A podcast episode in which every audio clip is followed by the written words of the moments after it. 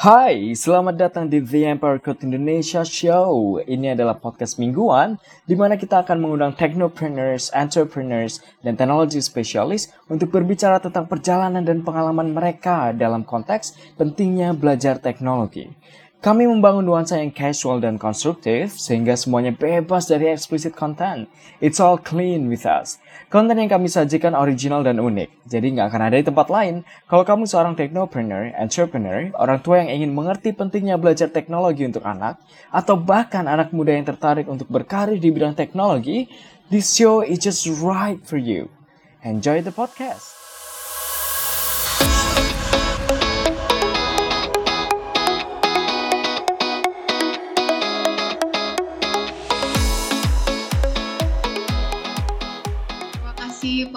Udah mau datang ke podcast kita ini. Kita juga perdana. Jadi kemarin yang perdana, tapi ya kita belajar juga di sini banyak. Uh, perkenalkan dulu sebelumnya, saya Diana. Uh, mungkin satu hal yang kita bertiga di sini sama kali karena sama-sama saya dulu Sampurna Academy di Bali, Sampurna Academy Bali. Dan ya saya tahu Pak Albert pernah uh, bekerja di sana juga at some point. Uh, Kak Doki juga kuliah di sana. Jadi mungkin ya we have that particular thing. Right, uh, hari ini uh, ada Pak Obert atau nama lengkapnya Pak Obert Hosianto, Learning and Skill Specialist di Microsoft, uh, hadir bersama kita di tengah-tengah podcast ini. Uh, beliau adalah Education Specialist, so spesialis pendidikan, betul Pak istilahnya begitu, spesialis pendidikan yang fokus pada transformasi digital pada institusi pendidikan di Indonesia khususnya. Right, mungkin biar nggak berat-berat kita flashback dulu kali ya Pak Obert. Uh, menarik tua banget nih. Enggak, kita semua bisa punya momen buat flashback dan mengenang. Uh, penasaran nih dengan Pak Albert yang sudah udah pasti pengalamannya juga udah beragam sampai hari ini. Kita uh, saya penasaran nih gimana ketertarikan Pak Albert sama pendidikan dan teknologi khususnya itu tumbuh di diri Pak Albert. Um, Oke, okay. thank you Diana. Terima kasih sudah diundang dan bisa berbagi. Uh, kalau saya ini kan memang kalau kali kamu mengenalkan diri dari Sampur Academy berarti ini tiga generasi dalam satu podcast. Paling, paling, paling paling senior lagi. Jadi mana? Uh, but good to see that um, those ya dulu yang saya bantu establish, yang saya ngajarin dan uh, saya tinggalkan tetap berkembang dan hasilnya ternyata luar biasa dan bagi seorang pendidik bisa bekerja sama dengan hasil didikannya langsung itu satu kebanggaan dan kepuasan tersendiri. So I'm personally happy seeing you all here dan bisa apa kolaborasi bareng. Ini artinya um, we did the right thing and you guys turn out amazing. Itu itu yang uh, buat saya apa kepuasan tersendiri lah uh, kalau ditanya kenapa saya mulai di pendidikan uh, mungkin jawabannya itu kecelakaan sih. Nggak sengaja. Uh, saya dulu kuliahnya IT hmm. uh, kuliahnya IT sama matematik. Itu dua nyambung lah sebenarnya. Nyambung susahnya. Nyambung penderitaannya dan dan panjang. Dan ternyata uh, saya nggak terlalu suka sekali dengan dulu zaman dulu ya. Zaman dulu nggak usah dibahas berapa tahun lalu. Uh, uh, kuliah IT itu biasanya antara jadi programmer atau uh, engineer atau mungkin ke arah networking. Ya udah seputaran itu aja. Uh, dan kalau matematik uh, kuliah matematik itu beda dengan belajar matematik di SMA belajar matematik di SMA masih menghitung masih ada angka yang keluar hasilnya. Begitu kuliah hasilnya cuma 0 1 atau uh, tak terhingga. Itu udah pengerjaannya dua lembar folio bolak-balik penuh nggak selesai jadi that's not something I was truly passionate. Nah ketika saya jadi mahasiswa udah tahun ketiga tahun ke keempat nah, masuk tahun keempat saya iseng-iseng mulai uh, apa ngajar di sekolah. Saya apply untuk ngajar di sekolah. Tadinya sih niatnya buat ya biasalah mahasiswa nyari uang saku lah ya buat kebutuhan masing-masing gitu. Eh ternyata ketika saya ngelamar di sekolah ngajar saya udah punya background jadi guru les sebelumnya. Jadi dari SMA pun sebenarnya saya udah mulai ngelesin. Ngelesin uh, anak tetangga uh, waktu itu SD SMP saya ngelesin. Begitu kuliah masih sempat ngelesin juga lanjut. Nah saya iseng-iseng coba deh ngajar di sekolah full waktu itu masih part time dan ternyata saya lebih suka di sekolah dan dari situ malah full kerjaan saya jadi di pendidikan. Mulai dari jadi guru dari part time begitu lulus saya lanjut sampai full time sampai akhirnya uh, ditawarin jadi kepala sekolah gitu. Nah itu sesuatu yang saya rasa karena passion saya itu betul-betul ada di situ. Dan sekolah pun waktu itu melihat sampai akhirnya menawarkan uh, posisi itu. Sampai akhirnya saya lanjut kuliah lagi ngambil uh, pendidikan. Karena saya merasa waktu itu uh, pengalaman di lapangan ada tapi saya butuh ilmunya juga apa. Akhirnya saya ngambil ke uh, instructional technology di mana pada masa itu teknologinya pun belum secanggih saat ini, tapi konsep instructional design dan thinking design itu sudah masuk dan ternyata itu sampai sekarang kepake luar biasa. Terutama di era yang teknologi maju dengan kecepatan cahaya ya. Kalau bisa dibilang lima tahun terakhir itu super cepat, tapi mungkin dua tahun terakhir ini luar biasa cepatnya sekali. Uh, di era pandemi, kebutuhan orang makin uh, intens dan perusahaan-perusahaan pun berusaha mengakomodir segala kebutuhan itu. Nah, tapi design thinking itu yang sangat-sangat terpakai sekali. Jadi memang kalau dibilang kenapa mau masuk education ya dari iseng-iseng, tapi ternyata di situlah ketemu passionnya. Dan saya nggak apa ya mungkin bisa dibilang nggak ada penyesalan sama sekali. Kan banyak yang bilang yakin mau jadi guru. Tapi ternyata jadi guru itu malah bisa bikin saya di posisi yang sekarang gitu loh. Believe it or not soalnya dulu juga dikomplain sama orang tua jadi guru. Ya. Jadi guru. Eh begitu di posisi ini mereka nggak ada yang komplain lagi tuh. Right right. Uh, Pak Albert ini kan kalau misalnya kita runut nih ya tadi ada yang uh, dari matematika kemudian IT terus endingnya di pendidikan dan menyatukan semuanya. But I do believe there are some challenges that you face. Ada challenges apa aja yang muncul di setiap stage-nya? Ketika Pak Albert uh, swifting ya dari karir uh, bukan karir dari bidang satu ke bidang yang lain. Nah, itu challenges ada and it's part of the journey. Kalau nggak ada itu kan nggak menarik. Uh, ketika jadi guru itu challenge-nya juga banyak karena jadi mm-hmm. guru waktu masih kuliah ngadepin anak-anak SMP SMA yang beda umurnya kan nggak terlalu jauh juga. Mm-hmm. Nah, itu challenge-nya uh, lumayan. Um, apalagi mereka kadang nganggap saya juga ya nggak beda-beda jauh amat. Kadang coba akal-akalan, udahlah nggak usah terlalu galak-galak. ini ya udah main sekarang. Uh, at some point ya saya bisa ngobrol sama mereka kadang ya udah uh, weekend dulu uh, ke mall kebetulan rumah dan sekolah tempat saya ngajar nggak jauh jadi tempat mainnya kurang lebih itu itu juga gitu loh. Jadi ya ya udah kadang uh, on on some weekends kadang main sama mereka. Nah, tapi begitu uh, di kelas ya serius serius tetap. Nah itu yang agak challenging kadang juggling between friendship and being a leader in the class. Nah waktu jadi kepala sekolah juga challenge-nya karena waktu itu saya ya judulnya masih muda sekali deh. Sekarang juga masih muda Pak Albert.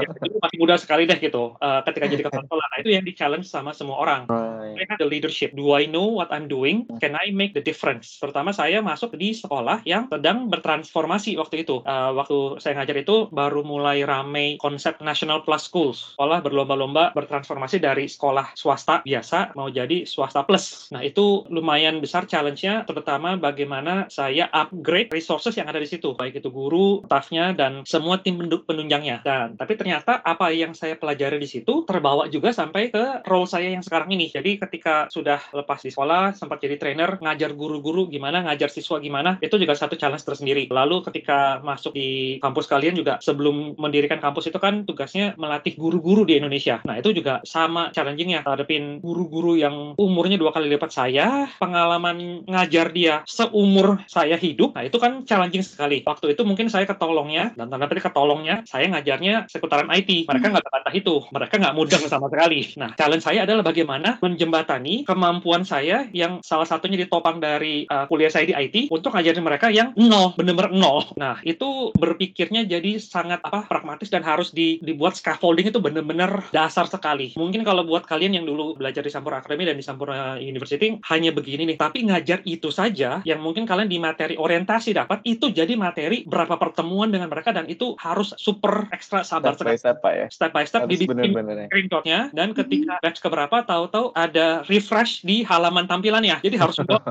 karena udah beda. Tombolnya dari atas ke bawah aja beda. Semua orang udah panik. Astaga. Oh, I see.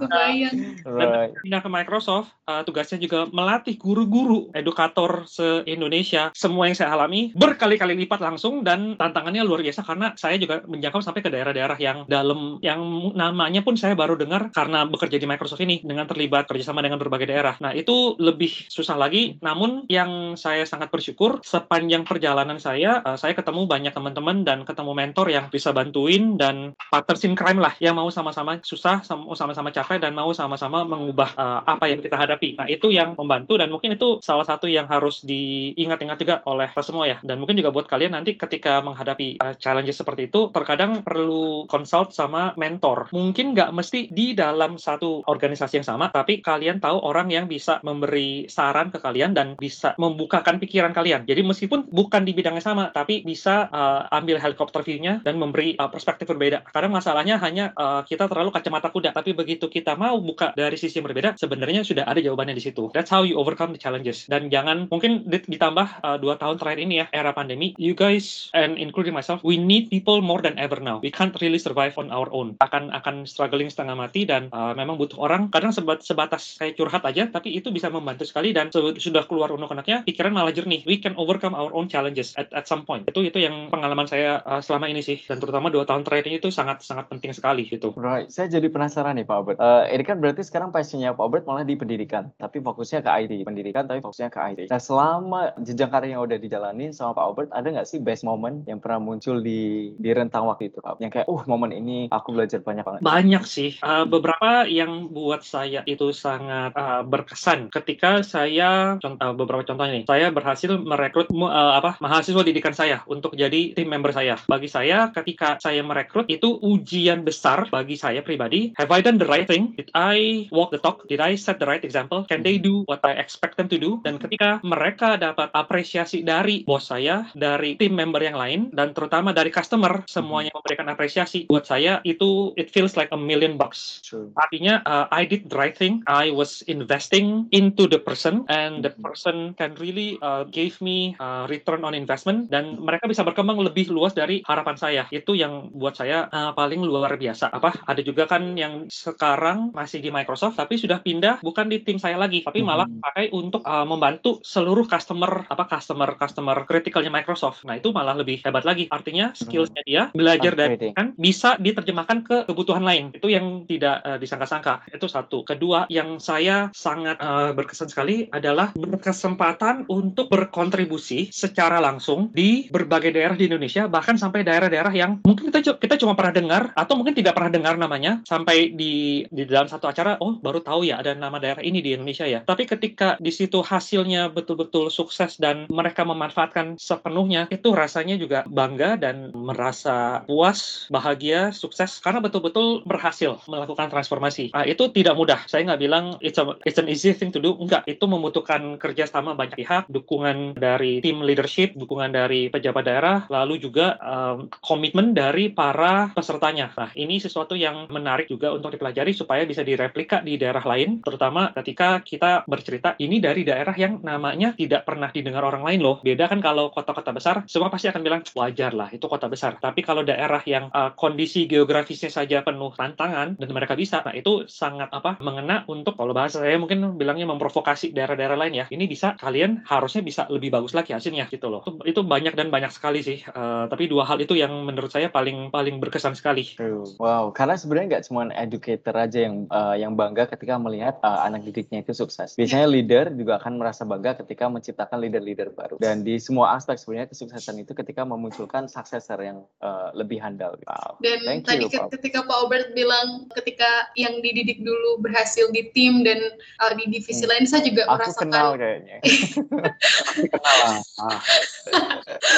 Kadang at some point merasa sebagai orang yang di posisi apa yang dididik juga merasa bangga juga gitu bisa bekerja sama dengan uh, guru kita atau yang mendidik kita dulu dan jadi willingness untuk berjuang totalitas tuh juga makin 100% meningkat. Hmm. Right dan uh, dari tadi sempat uh, tentunya Pak Albert mention beberapa hal terkait transformasi dan saya pikir ini kerjaan melihat Indonesia geografisnya itu kayaknya tanggung jawab yang sangat tidak mudah gitu. Nah, pernah nggak di, di momen yang Pak Albert stres atau merasa ada tekanan gitu dan kira-kira gimana Pak Albert uh, di situasi seperti itu? Kalau dibilang stres, se semua project itu pasti bikin stres lah. Uh, and it's part of it's part of the whole process also. Kalau terlalu gampang juga pasti malah nggak menarik, gak dinamis. Dan kadang curiga something is not right. This is yeah. too good to be true. It's too easy. Something definitely will go wrong. Itu itu yeah. selalu menjadi insting. Stres selalu ada. Mungkin yang paling saya merasa stressful selama karir itu ketika saya mengadakan event 2019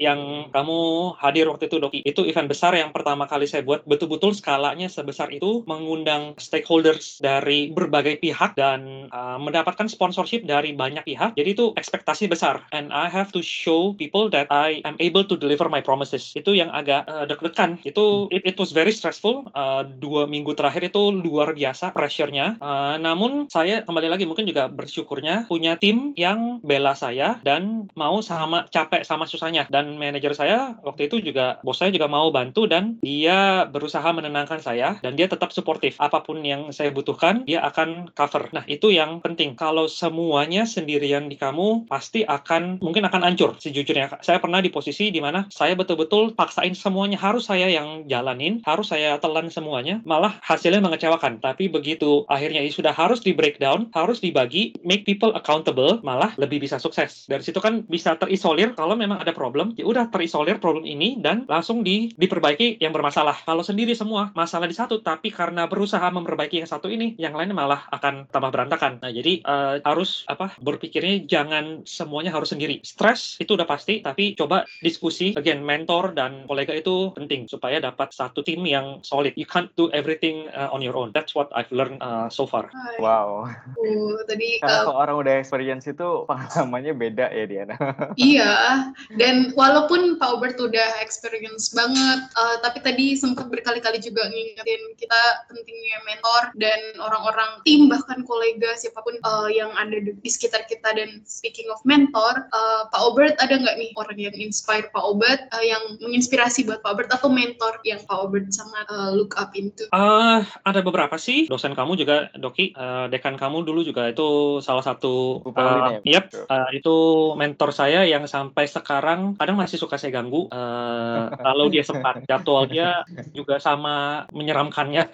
sebentar ada di sini, sebentar ada di sana, tahu-tahu ada di negara lain, tahu-tahu sudah pulang dan di, udah di kota mondar mandir. Nah dia itu uh, mungkin bisa dibilang salah satu inspirasi saya kenapa saya menjalankan apa role seperti ini. Dia sudah mulai jauh lebih dahulu dari saya mendorong e-learning di zaman e-learning itu sesuatu yang mungkin orang nggak paham apa sih dan kenapa harus e-learning. Kenapa tidak face to face saja yang konvensional seperti itu dan mungkin lebih gampang ya karena semuanya uh, sudah terlihat. Kalau e-learning kan zaman dulu e-learning itu kan metodenya banyak. Dan jadi bukan hanya e-learning seperti yang mungkin kalian pelajari atau yang kita kebanyakan belajar sekarang ya. Udah udah visual semua dan bisa synchronous discussion. Dia mulainya dari zaman PJJ pembelajaran jarak jauh yang materinya harus pakai buku kaset video yang buat sendiri nah dari situ saya belajar banyak tentang konsep pembelajaran jarak jauh dan diterjemahkannya ke pembelajaran zaman sekarang. Dan sampai sekarang pun saya kagum dari uh, beliau adalah masih terus belajar masih mengeksplorasi hal-hal baru dan dia masih bertanya-tanya hal-hal teknologi terbaru ke saya. Terkadang saya juga harus persiapan dulu ketika dia tanya ini maksudnya yang ini untuk apa nih Bu? Jadi kadang pun dia tanya saya cari tahu dulu baru bisa jawab. Nggak bisa langsung saya jawab loh. Artinya kan dengan dia yang uh, pengalamannya dua kali lipat dari saya reputasinya sudah internasional masih belajar terus buat saya itu satu role model dan satu inspirasi yang layak ditiru dan apa ya mungkin harus di direplika lagi makanya saya juga berusaha belajar sebisa mungkin sebanyak mungkin hal baru untuk menginspirasi yang lainnya supaya bisa mengikuti yang sama gitu. Uh, dengan begitu pun beliau masih sangat humble pak ya. Saya beberapa kali kontak beliau dan beliau itu sangat welcome. Sangat dan sebisa mungkin dia akan meluangkan waktu untuk kita, terutama yang sudah dikenal ya. Kalau mau diskusi, mau ngobrol, mau apa minta pendapat itu sebisa mungkin dia akan meluangkan waktu loh. Itu yang mahal sekali loh. Bener pak, bener. Dan itu mungkin jadi inspirasi saya sehingga kadang ya apa anak-anak didik saya kalau ada yang nanya atau mau diskusi atau mau konsultasi atau apa pun sebisa mungkin ya saya coba luangkan waktu dan berdiskusi lah ya kita tidak pernah tahu mungkin dengan ngobrol sebentar itu bisa mencerahkan uh, pemikiran mereka dan bisa uh, mendorong mereka lebih sukses itu aja sih pemikiran saya? Pak Obert di tengah-tengah kesibukan Pak Obert dan hal yang Pak Obert lakukan punya ada hobi nggak yang Pak Obert lagi tekuni beberapa lama ini? Selama pandemi khususnya. Itu pertanyaan bagus banget. Hobi itu belakangan ini jadi sesuatu. Mungkin banyak berubah. Kalau dulu kalau dulu sih kalau dulu saya masih hobi nonton bioskop masih hobi apa yeah. baca gitu. Belakangan ini sejak pandemi sih akhirnya saya nonton mungkin udah capek ya karena ngeliat layar terus-terusan kan. Betul. Malam tiap hari kadang weekend juga masih hajar. Yang saya coba paksa lagi sekarang itu baca. Jadi saya hmm. udah beli banyak banget buku terutama karena selama pandemi ini banyak yang diskon-diskonan. Jadi yeah. oh diskon oh murah nih. Beli beli beli beli beli. Tahu-tahu begitu apa beli begitu bayar. Ah kok mahal amat ya? Dan sekarang bukunya numpuk belum selesai dibaca. Kayaknya ada beli selama pandemi ini ada kali beli sekitar 15-an buku. Baru buku ketiga ini mulai dibaca. Uh, tapi di situ saya berusaha membaca sesuatu sesuatu yang di luar bidang saya. Artinya Hmm. uh, nggak mesti hal-hal itu terus, belajar hal-hal lain dan kadang apa ya, mencari inspirasi dari perjalanan hidup orang lain. Nah, itu sesuatu yang menarik. Pengalaman hidup mereka mengajarkan apa saja sehingga mereka bisa menjadi orang dengan karakter saat ini dan mungkin banyak hal yang saya bisa pelajari juga dari perjalanan mereka. Kadang kan ada yang mirip, uh, hanya beda konteks, tapi sangat mirip sekali. Nah, itu yang uh, menurut saya jadi menarik dan uh, memaksa saya uh, memikirkan ulang apakah saya sudah melangkah dengan cara yang tepat gitu. Ya, jadi itu yang saya lagi coba uh, kalau olah- olahraga sejak mulai PPKM itu saya stop dulu agak ngeri keluar, terutama kan masker harus double dan ternyata kalau masker double itu olahraga keluar uh, berat sekali rasanya ya. Dan Iya belum belum berani. Jadi ya kebanyakan akhirnya baca dan sebisa mungkin kalau ada waktu tidur sih capek banget sekarang. Iya benar. Dimaksimalkan tidur. Buku terakhir yang dibaca apa Pak Obert? Kalau boleh tahu tuh. ini yang saya lagi baca sekarang Becoming uh, Michelle Obama. Sebelumnya yang baru selesai itu bukunya Barack Obama yang yang terbaru itu. Saya lupa judulnya apa ya. Um, tapi menarik juga tuh lihat dua suami istri uh, bukunya berturut-turut saya baca perspektifnya berbeda sekali sih tentang cara mereka melihat hidup dan menceritakan pengalaman hidupnya. Itu menarik dan saya pribadi sih cukup rekomendasi. Mungkin yang kalau saya baru baca sekilas ini mungkin yang Michelle Obama sedikit lebih mudah dicerna. Uh, karena kalau yang Barack Obama itu banyak bercerita tentang pengalaman dia di White House sebagai presiden dan banyak cerita dan pandangan politiknya dia. Itu it it may not be for everyone tapi yang Michelle Obama itu uh, lebih mungkin lebih sisi manusiawinya lah yang diangkat tuh. Itu banyak buku bagus saya lagi banyak buku bagus dan hobi beli. Dari dulu tuh hobi beli. Pernah ada satu period saya berhenti beli karena saya tahu nggak nggak sempat baca. Tapi begitu pandemi udahlah beli lagi baca lagi. Toh nggak ke mana-mana dulu saya baca kalau terbang. Jadi uh, kadang mampir ke toko buku di bandara baca. Karena nonstop kan terbang bolak-balik selesai beli lagi. Nah udah berapa tahun nggak beli akhirnya mulai beli beli lagi dan ya udahlah baca ini sih jadi hobi lagi. Nggak sambil pas terbang tapi pas bosan sama layar terus itu jadi kayak menarik untuk buka buku fisik ya Pak. nggak bisa karena dipelototin semua orang dan tanyain melulu. Layar yang datang lihat doang mesti ngomong masalahnya harus presentasi. Bisa nyolong-nyolong begitu sayangnya Iya benar Pak. Hai, em, kita mm, punya waktu sedikit lagi. Mungkin saya punya satu pertanyaan terakhir. Mungkin Kak Doki juga punya sebagai yang berkecimpung banyak di dunia pendidikan. Menurut Pak Obert, apa sih pesan nih untuk edukator atau siapa pun yang akan berkecimpung di dunia pendidikan? Kira-kira tiga top skill yang mereka harus punya menghadapi kecepatan cahaya dari perkembangan teknologi. Oke, top 3. Kalau top 3 itu satu harus paham konsep digital citizenship. Jadi not only digital literacy. Digital literacy itu mungkin bisa dibilang bagiannya, subsetnya. Digital citizenship itu lebih bicara mengenai how do you become a global digital citizen. Bagaimana bersikap di dunia maya atau dunia digital, apa yang boleh, apa yang sebaiknya dihindari. Nah, ini yang tricky karena mungkin kalau kalian di Sampurna dapat materi seputaran itu di awal masuk kan, tapi kalau bicara di sekolah umumnya itu nggak ada materi tersebut, di kuliah mana pun nggak ada. Mungkin materi digital literacy ada, tapi kalau sampai how to become a digital citizen, a global digital citizen itu belum ada. Jadi itu yang perlu dipelajari. Lalu kedua, everybody needs to be a lifelong learner. Ini yang penting. Tidak bisa dihindari lagi, semua orang harus lear, uh, apa unlearn and relearn many things. Paling sederhana deh. Nih kalau ngomong dengan kalian mungkin zamannya beda nih ya. Saya ngerasain zaman handphone dari zaman handphone itu segede batu bata. Itu dulu uh, orang tua saya punya handphone. Oke referensi jangan film-film deh. Uh, ini film-film tua banget ketahuan. Tapi itu, itu zaman itu sudah biasa kalau handphone ada asisten yang bawain karena itu benar-benar kayak batu bata berat banget dan mahal sekali. Harga handphone waktu itu seharga bisa seharga mobil waktu zamannya. Itu saya ngelihat sebesar itu sampai akhirnya ada handphone yang lipat, ada handphone yang kecil sekali, sampai handphone yang eh, apa mulai pakai keypad sampai nggak ada keypad. Dulu smartphone itu definisinya masih sangat terbatas, sekarang sudah luar biasa sekali. Hanya dalam span kurang lebih 20 tahun terakhir, itu perkembangannya luar biasa sekali. Nah, everybody needs to unlearn and relearn the skills they need.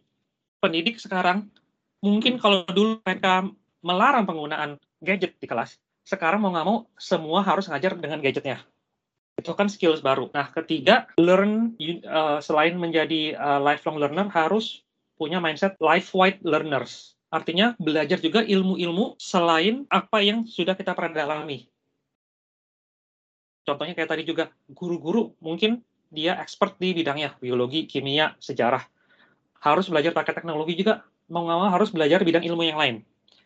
anak-anak sekarang kalau lihat dari programnya kementerian pun uh, dengan contohnya dengan kampus Merdeka kan mereka mendorong anak-anak Indonesia punya skill set yang lebih kaya. Tidak hanya dari keilmuan jurusannya dia, tapi dia kalau bisa punya skill digital yang complementing whatever that they're studying. Misalkan yang belajar uh, statistik, mereka belajar jadi data scientist karena itu sangat nyambung. Tapi kenapa tidak yang belajar misalkan uh, apa kimia, belajar juga tentang uh, data scientist. Toh ujung-ujungnya kan ada skills menganalisa data yang dibutuhkan. Kalau dia mau jadi researcher atau dia ternyata tertarik menjadi seorang uh, developer atau network engineer atau bahkan ada uh, pernah yang di Microsoft PhD di biologi tapi menjadi uh, cloud solution architect. Jadi kan bisa. Nah, ilmu itu tidak mesti linear satu saja, tapi cobalah uh, belajar sebanyak mungkin ilmu dan jangan pernah takut untuk eksplorasi hal-hal yang uh, tersedia terbuka di internet. Hati-hati, tapi jangan terlalu sempit hanya A, B, C saja. Cobalah eksplorasi sebanyak mungkin ilmu. Karena uh, sekarang zamannya sudah berbeda. Dulu mungkin orang hanya mau sebagian lah percaya dengan pasar saham, bursa efek, trading saham. Sekarang main kripto Nah, itu kan baru beberapa tahun terakhir ini. 20 tahun lalu itu tidak ada dan orang tidak paham dan tidak percaya. Sekarang kripto itu kan bisa dibilang sesuatu yang benar-benar mungkin lebih tidak tidak ada fisiknya sama sekali. Beda kalau saham kan masih ada perusahaannya, ada pabrik, ada perkebunan atau apa pun kan ada asetnya kelihatan. Nah, ini kan sesuatu yang beda total. Namun banyak loh anak-anak muda sekarang punya karir di crypto financial dan they make a great amount of money dan itu karena anak-anak tidak takut mencoba hal baru. Tapi kalau yang biasanya sudah punya ritme satu macam, itu akan takut untuk mencoba hal baru dan loncat. Nah ini yang kalau kami di Microsoft bilangnya ini growth mindset dan challenger mindset. Do we dare to challenge ourselves? Mm-hmm. Itu yang penting. Jangan terjebak dalam satu zona nyaman. Think outside of the box and challenge yourself constantly. Is this the best version of me? Or can I be a better version of myself? Itu yang uh, saya rasa penting untuk di apa disimpan oleh semua orang. Benar Pak. Jadi tentang kesiapan kita untuk menerima perubahan Pak ya. Karena emang mau nggak mau eh, nggak uh, bisa dipungkiri bahwa setiap hari ini ada aja hal yang berubah gitu. Ada aja inovasi baru yang dibuat. Nah ini sebenarnya terjadi dulu di beberapa perusahaan-perusahaan zaman dulu kayak Nokia misalnya yang nggak nerima hmm. kehadiran Android saat itu dan telat akhirnya uh, menerima Android dan mereka gugur BBM misalnya dulu yang nggak boleh dibeli sama Android dan ya kasusnya begitu ya. Jadi emang harus uh, dekat dengan perubahan gitu. Kalau misalnya nggak dekat dengan perubahan, nggak merangkul perubahan itu sendiri, kita akan ketinggalan. Gitu. Uh, ada nggak sih Pak uh, uh, apa inovasi-inovasi terbaru Microsoft yang kira-kira bisa nih tackling down the problem untuk orang-orang yang takut dengan perubahan-perubahan ini? Hmm, tapi emang kalau fokusnya education, kebanyakan teacher sih Pak. Uh, nggak dipungkiri emang banyak juga teacher yang resisten dengan teknologi. Nah, mungkin saya bisa share dikit aja nih. Um, contoh yang terbaru yang dikembangkan Microsoft itu yang baru launching, uh, kan sekarang Windows 11 ya. Nah, Windows 11 ini right. mengakomodir dua dunia berbeda. Jadi, sam, uh, Windows 11 itu memungkinkan menjalankan aplikasi Android di uh, platformnya. Jadi kalau teman-teman guru yang sudah terbiasa mengajar dengan aplikasi tertentu di uh, Android device-nya dengan uh, segala mungkin ketersediaan uh, resource yang ada ya di masing-masing uh, apa siswanya. Nah, itu tetap bisa dijalankan di Windows 11. Nah, ini kan sesuatu yang uh, mungkin dua tahun lalu, tiga tahun lalu tidak pernah kepikiran True. menggabungkan dua dunia. It's happening. So wow. it's impossible. The only blocker is your mindset. Do you want to open it up or not? Nah, jadi uh, tools itu akan semakin banyak dan semakin accessible. Zaman saya kuliah dulu, belajar coding, belajar programming itu harus belajar masing-masing uh, bahasa pemrograman dan ada sintaksnya masing-masing. Harus hafal, harus manggil apa dulu, uh, terus nanti refernya ke mana, itu udah dan ada yang harus hafal registry segala itu udah uh, jelimet banget. Ujian aja udah udah ya yang penting udah lulus lah saya udah nggak mau mikir lagi. Nah zaman sekarang belajar coding anak-anak itu bisa belajar coding dengan drag and drop dengan bisa berkreasi menggambar, mendesain dan memogram ini disuruh ngapain itu dengan mudah sekali gitu loh. Bahkan untuk yang lebih advance pun yang lebih senior Office 365 ada aplikasi Power Platform kita bisa buat uh, workflow atau aplikasi-aplikasi sederhana tanpa harus paham coding. Yang penting logika berpikirnya ini mau diapakan, nyambungnya ke mana, kita bisa terjemahkan itu. Guru-guru di Indonesia pun bisa bikin otomatisasi dari misalkan tugas-tugasnya dia.